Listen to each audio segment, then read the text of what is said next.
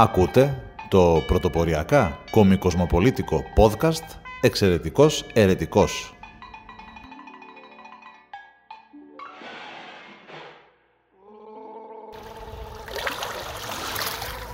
Από το Καραμπουρνάκι Θεσσαλονίκης για κάθε μπαρμπουνάκι Ιωνίου, Αιγαίου, Πασών, Πελάγων, Λιμνών, Ποταμών και Ωκεανών. Επισόδιο 17 και θα έχουμε μια ελαφρώς διαφορετική προσέγγιση, εμπνευσμένη από κάποιον ο οποίος δεν θα σας πω ποιος είναι, θα το καταλάβετε ίσως στην πορεία και πάντως σίγουρα μπορώ να σας δώσω δύο tip. Το ένα είναι ότι λέει πάνω κάτω τα αυτονόητα, δηλαδή τα ίδια με αυτά που λέμε εμείς. Το δύο είναι ότι σε μια ταινία δεν έκαναν έτσι, το δύο το κάνουν οι Γερμανοί έτσι, το τρία αντί για τρία, στο Inglorious Bastards νομίζω, ναι. Δεν, μου, δεν ξέρω πώς μου ήρθε, αλλά σας κάνω το δύο λοιπόν έτσι, σαν πιστόλι ή Γερμανός ή Αυστριακός. Το δεύτερο είναι ότι ξεκινάει πάντα κάπως έτσι. Πάμε να δούμε. Σήμερα θα ξεκινήσουμε με ένα spoiler. Ε, θα σας πω πάνω κάτω, η αρχή δηλαδή είναι το ίμιση της ομιλίας που θα δώσω την Κυριακή 11 Φεβρουαρίου στις 12 και 4 ακριβώς στο μπαρ ε, του Ισογείου του Μόναστη Hotel Βασιλέως Ηρακλείου φάτσα κάρτα στο πάρκινγκ το υπόγειο του ε, Άσος Όντεον. Εκεί λοιπόν στις 12 και 4 η τοπική οργάνωση δημιουργίας ξανά, εμείς δηλαδή, κόβουμε την πίτα μας και θα θέλαμε πολύ να είσαστε εκεί και αν έρθετε, που μάλλον περισσότεροι ελπίζω να το δουν πάρα πολύ αυτό το podcast YouTube και να είναι τόσο πολλοί που δεν θα καταφέρουν να έρθουν ή να έρθουν και να μην χωράνε, φαντάσου. Ε. Αυτό, το τρίτο τύπο λοιπόν, τρίτο, ελληνικό τρία, είναι ότι αυτός στον οποίο αναφέρομαι που εμπνεύστηκα την αρχή τουλάχιστον, έστω όπως την εμπνεύστηκα, ε, ίσως όχι τόσο επιτυχώς, είναι αυτός ο οποίος γεμίζει στάδια δημιουργώντας ουρές για να μιλήσει για οικονομία και λέγοντας τα πάρα πολύ καλά. Βέβαια, εμείς είμαστε ο πολιτικός φορέας που πάνω κάτω πρεσβεύουμε τα ίδια και ευελπιστούμε να καρποθούμε από αυτό το κύμα κοινής λογικής που κατακλυσμιαία ξαφνικά ε, μοιάζει να, έχει, ε, να διέπει την ελληνική κοινωνία. Η κάμερα είναι καλά, δεν ξέρω, δεν έχω κάμερα μανατζή. Νομίζω ότι για YouTube και podcast καλά είμαι έτσι. Το podcast ούτως ή άλλως μόνο με ακούτε. Μάλλον στο TikTok πρέπει να είμαι έτσι. Γεια σας, TikTokers. Και μάλλον ίσως στο Instagram πρέπει να είμαι ξαπλωτός ανάποδα. Γεια σας, Instagramatζίδε και Instagramatζούδε.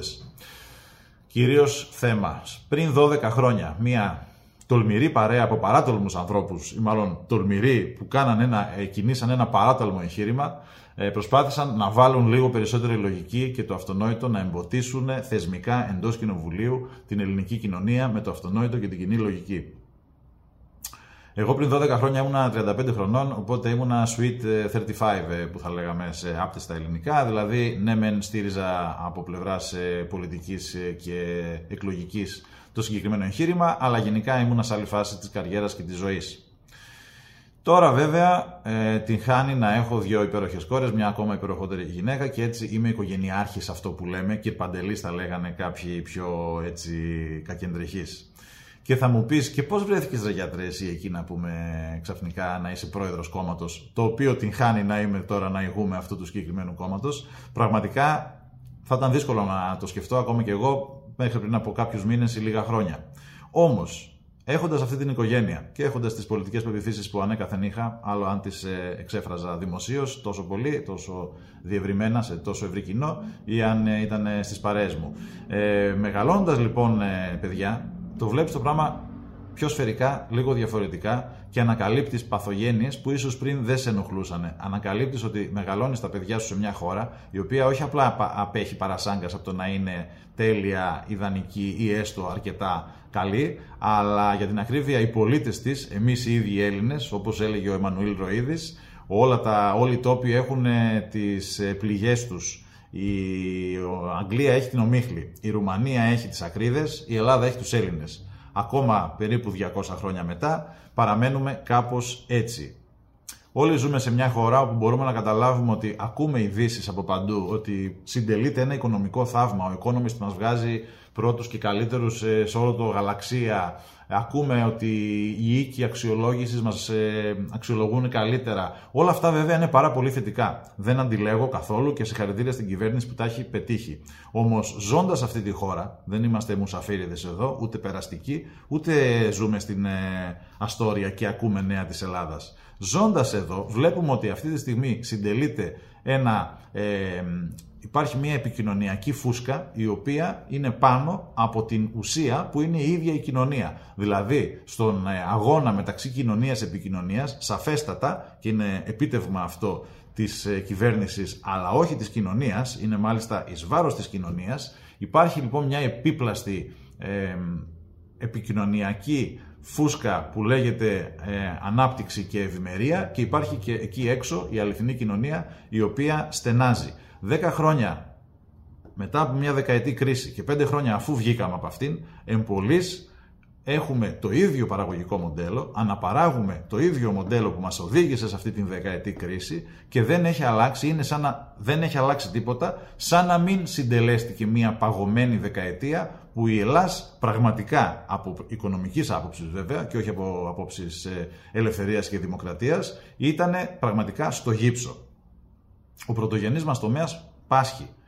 Φεύγουν εργοστάσια από απρόβλεπτες χώρες όπως η Ρωσία, η Κίνα, η Ταϊβάν που απειλείται από την Κίνα και μάλιστα εργοστάσια που παράγουν υψηλής ε, προστιθέμενης αξίας ε, προϊόντα, τσιπάκια και διάφορα τέτοια τεχνολογικά gadgets και ενώ εμείς θα έπρεπε να έχουμε δημιουργήσει τις συνθήκες για να προσελκύσουμε επενδύσεις και έτσι να δημιουργηθούν, να δημιουργηθούν αξιοπρεπείς θέσεις εργασίας, καλά αμοιβόμενες και να μην φεύγουν τα παιδιά μας στην ξενιτιά, όχι απλά δεν το πράττουμε αυτό, αλλά ουσιαστικά ψηφιοποιήσαμε την γραφειοκρατία μας και πρόσφατα κάποια κυρία που ήρθε και μου δειγμάτισε κάποια αθλητικά ε, σουτιέν αθλητικού τύπου τη χάνει να είμαι πλαστικός για όσους δεν το ξέρουν. Οπότε μετά από μεγάλα χειρουργία στο στήθος, οι γυναίκες για ένα μήνα φοράνε αθλητικού τύπου σουτιέν. Τώρα όμως γυρίζει η κουβέντα. Αν θέλετε τις ιατρικέ συμβουλές μου, ε, ίσως κάνω άλλο podcast ε, μελλοντικά.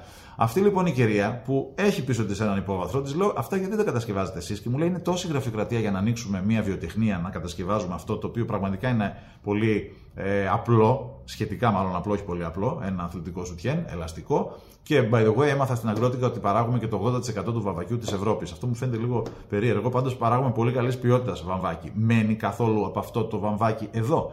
Η μεταποίησή μας δουλεύει καθόλου. Ή όλο φεύγει έξω Ταϊβάν, όχι Ταϊβάν δεν πάνε τα βαμβάκια, πάνε Κίνα, Ινδία και ώστε να γυρίσουν έτοιμα. Γιατί δηλαδή ο Ζάρας να μην έχει ένα εργοστάσιο στα Μάργαρα εδώ πέρα ή στη Σύνδο ή όπου θέλετε στην ε, Μαλακάσα ή την Ινο, τα Ινόφυτα στην Αθήνα και να κατασκευάζονται εδώ. Αυτές οι δουλειές είναι χαμένες δουλειές από εμάς. Ο πρωτογενής τομέας, παραμένουμε στον πρωτογενή τομέα, ο αγροτικός. Ε, βλέπουμε ότι έχουν κινητοποιήσεις οι αγρότες. Για ποιο λόγο; Μπορεί να μην συμφωνούμε με τη μορφή αντίδρασής τους που είναι το μπλόκο στον δρόμο, όμως στην ουσία των προβλημάτων τους, όταν ξέρουμε ότι ε, ακόμα παραμένουν ζητούμενα για την αγροτική μας παραγωγή η υιοθέτηση τεχνολογιών.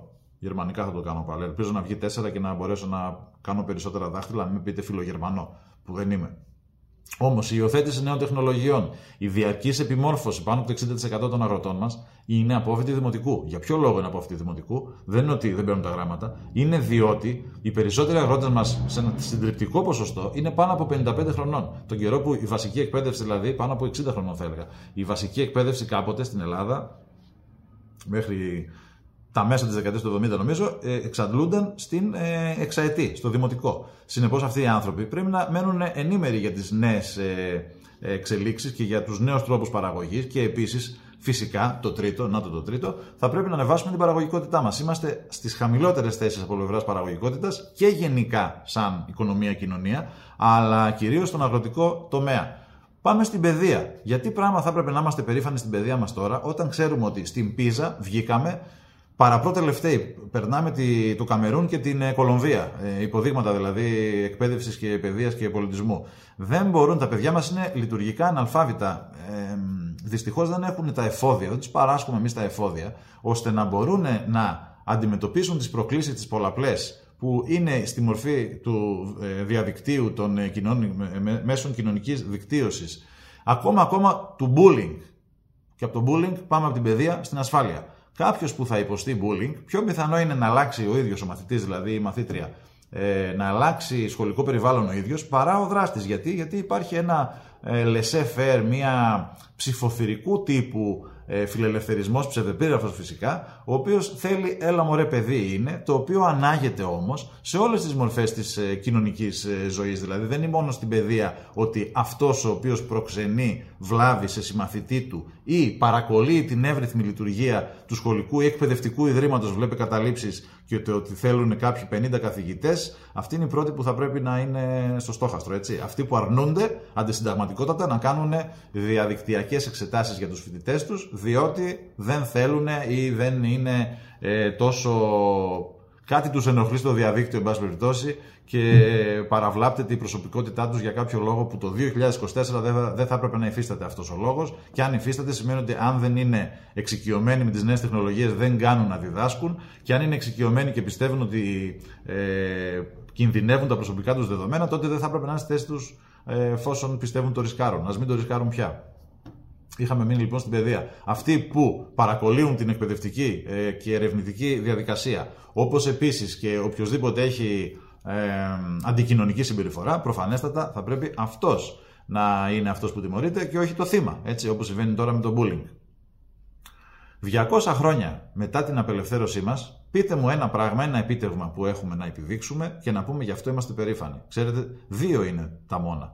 Οι Πανελλήνιες που είναι αδιάβλητες, όσο είναι, που είναι όμως ένα παροχημένο μοντέλο. Θα έπρεπε δηλαδή οι μαθητές μας να κρίνονται στη διάρκεια των ετών της ε, φοιτησή τους και όχι από ένα συγκεκριμένο τρίωρο σε κάθε μάθημα. Άρα, παρόλα αυτά, παραμένει το μόνο μας επίτευγμα σαν ε, κόρη οφθαλμού αξιοκρατίας και αξιοπιστίας του ελληνικού δημοσίου. Το ένα είναι αυτό και το άλλο είναι κάτι που δεν έχει καμία σχέση με το ελληνικό δημόσιο και φυσικά είναι η ναυτιλία, τα ποντοπόρα καράβια μας, τα οποία επειδή ακριβώς δεν έχουν τον ασφικτικό έλεγχο της ε, κυβέρνησης και έχουν ένα πιο διεθνές ε, δίκαιο.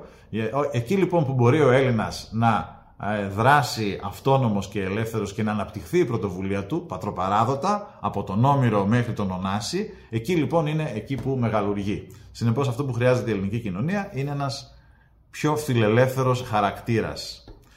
Αν μιλήσουμε για δημογραφία, τότε πραγματικά θα δούμε ότι εκεί που χύσαμε αίμα για να, απελευθερώσουμε, ε, να απελευθερώσουμε συγγνώμη, εκτάσεις, βλέπουμε αυτές οι εκτάσεις με ειρηνικό τρόπο να αφαιμάσονται δημογραφικά. Έχουμε νομούς ολόκληρους οι οποίοι έχουν διψήφια απώλεια πληθυσμού την τελευταία δεκαετία από το, από το 11 έως το 21. Χαρακτηριστικά αναφέρω τον, ε, αυτό που με εντυπωσίασε περισσότερο είναι οι σέρες, τις οποίες τη χάρη να έχω και δεύτερο γιατρείο, γι' αυτό πηγαίνω συχνά και βλέπω. Μπορώ να αισθανθώ δηλαδή εκεί μια σχετική παρακμή, κυρίως οικονομικής φύσης. Οι σέρες που είναι ένας τεράστιος νομός με βουνό, θάλασσα, κάμπο, τα πάντα, με άφθονες πλουτοπαραγωγικές πηγές, δυστυχώς χάσανε περίπου 15% του πληθυσμού τους σε λιγότερο από 15 χρόνια. Δηλαδή χάνουν περισσότερο από 1% τα δε, κάθε χρόνο. Τα δε γρεβενά, ρεκόρ, είναι ο πιο μαύρος νομός από πλευράς δημογραφικής απώλειας. Έχω και μια ελάχιστη καταγωγή από τα γρεβενά, νομίζω το 1,8.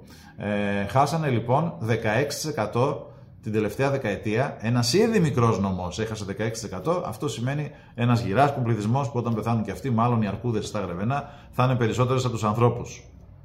Η χώρα πάσχει από μια κεκτημένη αδράνεια για την οποία κανείς δεν κάνει τίποτα. 18 χρόνια κατασκευάζουμε μετρό στην Θεσσαλονίκη. 18 χρόνια παρακαλώ, γκουγκλάρετε. Αν βρείτε μεγαλύτερο διάστημα, αμφιβάλλω θα αυτομαστιγωθώ ή θα πηδηχτώ από το παράθυρο που έχω απέναντί μου με κατεβασμένα στόρια για να μην ε, με τυφλώνει. 10 χρόνια μετά τη σύμβαση του, την 717 θρυνήσαμε περίπου ε, πολλές δεκάδες εν πάση περιπτώσει θύματα στα τέμπη επειδή ένα κράτος το οποίο δεν μπορεί να ανταποκριθεί στις δικές του υποχρεώσεις σε αυτονόητα πράγματα όπως η τηλεδιοίκηση για την οποία είχε πληρωθεί το 13 και μέχρι το 23 που έγινε το ατύχημα δυστυχώς δεν είχε περατωθεί η τηλεδιοίκηση. Ένα κράτος λοιπόν το οποίο το πληρώνουν για να κάνει τη δουλειά του και δεν την κάνει προφανέστατα είναι ένα failed state. Δηλαδή, όπως λέει και ο σύντροφος Γιώργος Λάμπρο που τα θέλει όλα στα ελληνικά, είναι ένα αποτυχημένο κράτος, Γιώργο. Να το, το βρήκα το failed state.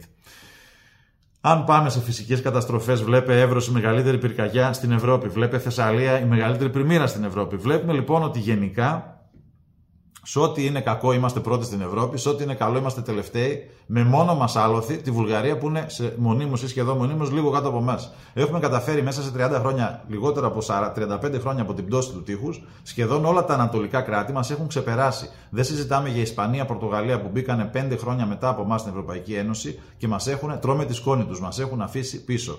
Κάτι δεν πάει καλά. Υπάρχει μια κυβέρνηση παντοδύναμη λόγω έλλειψης ε, αντιπολίτευσης και η οποία κυβέρνηση αντί να κάνει τα μεταρρυθμιστικά άλματα που μπορεί να κάνει, που ο μακρινός πρόγονος του νυν Πρωθυπουργού, ο Ελευθέρω Βενιζέλος, κατάφερε μεσούσει διεθνούς κρίση να θεμελιώσει αυτό που ζούμε σήμερα σαν ελληνικό κράτος από πλευράς ΙΚΑ, ε, Συμβούλιο της Επικρατείας, Αγροτική Τράπεζα, ε, Χερσώσει, Ιδροπλάνα, είχε εξαγγείλει 28 με 32 το παλιό. Ο παλιός Βενιζέλος, ο Ελευθέριος, το 1928 με 32 το παλιό τότε είχε εξαγγείλει όλα αυτά. Είναι ουσιαστικά θεμελίωσε μεσούσει μιας διεθνούς κρίσης του κράχ μέσα σε τέσσερα χρόνια θεμελίωσε αυτό που ζούμε τώρα. Και εμείς δεν μπορούμε με όλα τα σύγχρονα μέσα, με drone, chat GPT και οτιδήποτε άλλο, AI, AI, GI, Joe, κβαντικοί υπολογιστές και ακόμα 18 χρόνια μετρό δεν έχω να περιγράψω κάτι άλλο. Η κυβέρνηση δρά ενοχικά, φοβικά, διστακτικά έναντι ενός εχθρού φαντάσματος. Ε, φοβάται πράγματα τα οποία στην πραγματικότητα δεν υπάρχουν. Η αντιπολίτευση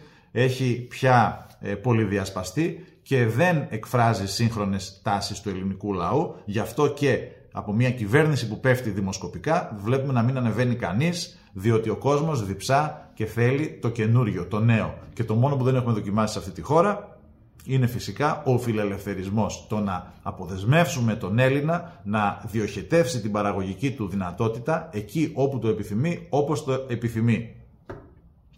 Μιλώντας για την πολίτευση, μεταξύ, έπιασε αυτή μου ότι ο Τσίπρας θέλει να κάνει, λέει, ίδρυμα διεθνές. Όπου θα διδάσκει τι ακριβώς αυτό το ίδρυμα, τι θα πρεσβεύει, τον τετραγωνισμό του κύκλου, τους 360 μοίρες ή ποιος ξέρει τι. Έλεγα λοιπόν ότι ο κόσμος διψά για τεκμηριωμένες, δοκιμασμένες, εφαρμόσιμες άμεσα λύσεις. Και εμείς η δημιουργία Είμαστε ένα κόμμα φυσικά, αλλά πολύ περισσότερο είμαστε μια κοινότητα ενεργών πολιτών, ανήσυχων, οι οποίοι προσφέρουμε μια πλειάδα λύσεων τεκμηριωμένων και δοκιμασμένων, όχι από το κεφάλι μας και πραγματικά κοστολογημένων, γιατί αυτά που προτείνουμε εμείς τα έχει ήδη εφαρμόσει η Εστονία, η Ρουμανία, ακόμα και η γειτονική μας και ομοεθνής φυσικά Κύπρος και δεν καταλαβαίνουμε γιατί εμείς μπορούμε και πρέπει να δεχόμαστε ότι αυτή είναι Ελλάδα, τι να κάνουμε και έλα μωρέ στην Ελλάδα δεν γίνεται τίποτα. Απευθυνόμαστε λοιπόν στο τμήμα των πολιτών που δεν συμβιβάζεται και δεν δέχεται το αυτή είναι η Ελλάδα και πολύ περισσότερο μέρες που είναι όπου να είναι δυστυχώς έχουμε την ε, θλιβερή επέτειο των τεμπών δεν συμβιβάζεται με μια Ελλάδα του πάμε και όπου βγάλει. Αυτό μας έφερε ως εδώ, η χώρα χρειάζεται σχέδιο, χρειάζεται ρηξικέλευθες λύσεις και η δημιουργία, όλοι εμείς είμαστε για να αποτινάξουμε από τη χώρα αυτό που βλέπουμε σε ελληνικές ταινίες, το Μαυρογιαλούρο και τον Κρούεζα, νομίζω είναι το 66. Νομίζω ότι πάνω από μισό αιώνα μετά, 60 χρόνια μετά για την ακρίβεια, είναι πολύ αργά για θρήνο και είναι επιτέλους ώρα για δράση.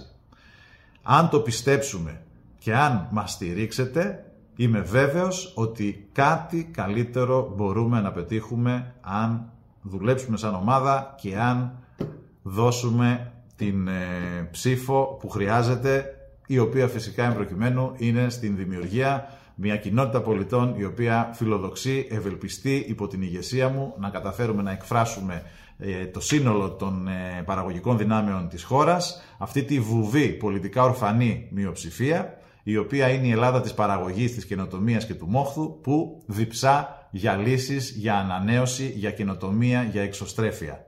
Στηρίξτε μας, στηρίζοντας τη δημιουργία, στηρίζετε το μέλλον, το δικό σας, των παιδιών σας και τελικά όλων των παιδιών μας. Μπορούμε καλύτερα. Ευχαριστώ πολύ, δεν καταχράστηκα το χρόνο σας. Τα καταφέραμε και είμαστε κάτω από 20 λεπτά, γιούπι. Σας περιμένω 11 Φεβρουαρίου Καλά, το είπε 11 Φεβρουαρίου, 12 και 4 στο Συνανάη λέγεται το μπαρ ή κάτι τέτοιο. Εν πάση περιπτώσει δεν το χάνετε, είναι στο Μόναστη, Βασιλέο Ηρακλείου προς τα εδώ, δηλαδή σχεδόν γωνία με την Καρόλου Ντίλ, σε ένα πολύ ωραίο ξενοδοχείο, πολύ ωραίος χώρος, όπου θα σας δεξιωθούμε και μακάρι να κερδίσετε το φλουρί. Α, μέχρι τότε φιδάκια που έλεγε και ο Πανούσης ο Μακαρίτης. Γεια σας.